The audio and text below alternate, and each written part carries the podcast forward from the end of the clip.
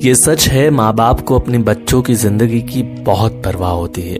और यही कारण है कि उनके ब्राइट फ्यूचर के लिए अनजाने में अपने फैसले उन पर थोपने लगते हैं। शायद वो डॉक्टर, इंजीनियर या सीए बनकर अपनी लाइफ तो सिक्योर कर लेगा, पर उनकी खुशियों की सिक्योरिटी का क्या? वो डांस करना चाहता है, गाने बनाना चाहता है, या वो किसी भी तरह का कोई आर्टिस्ट है तो उसे वो करने दो जिससे उसके दिल को खुशी मिलती है। अब जमाना बदल गया है अपने टैलेंट को दुनिया को दिखाने के लिए।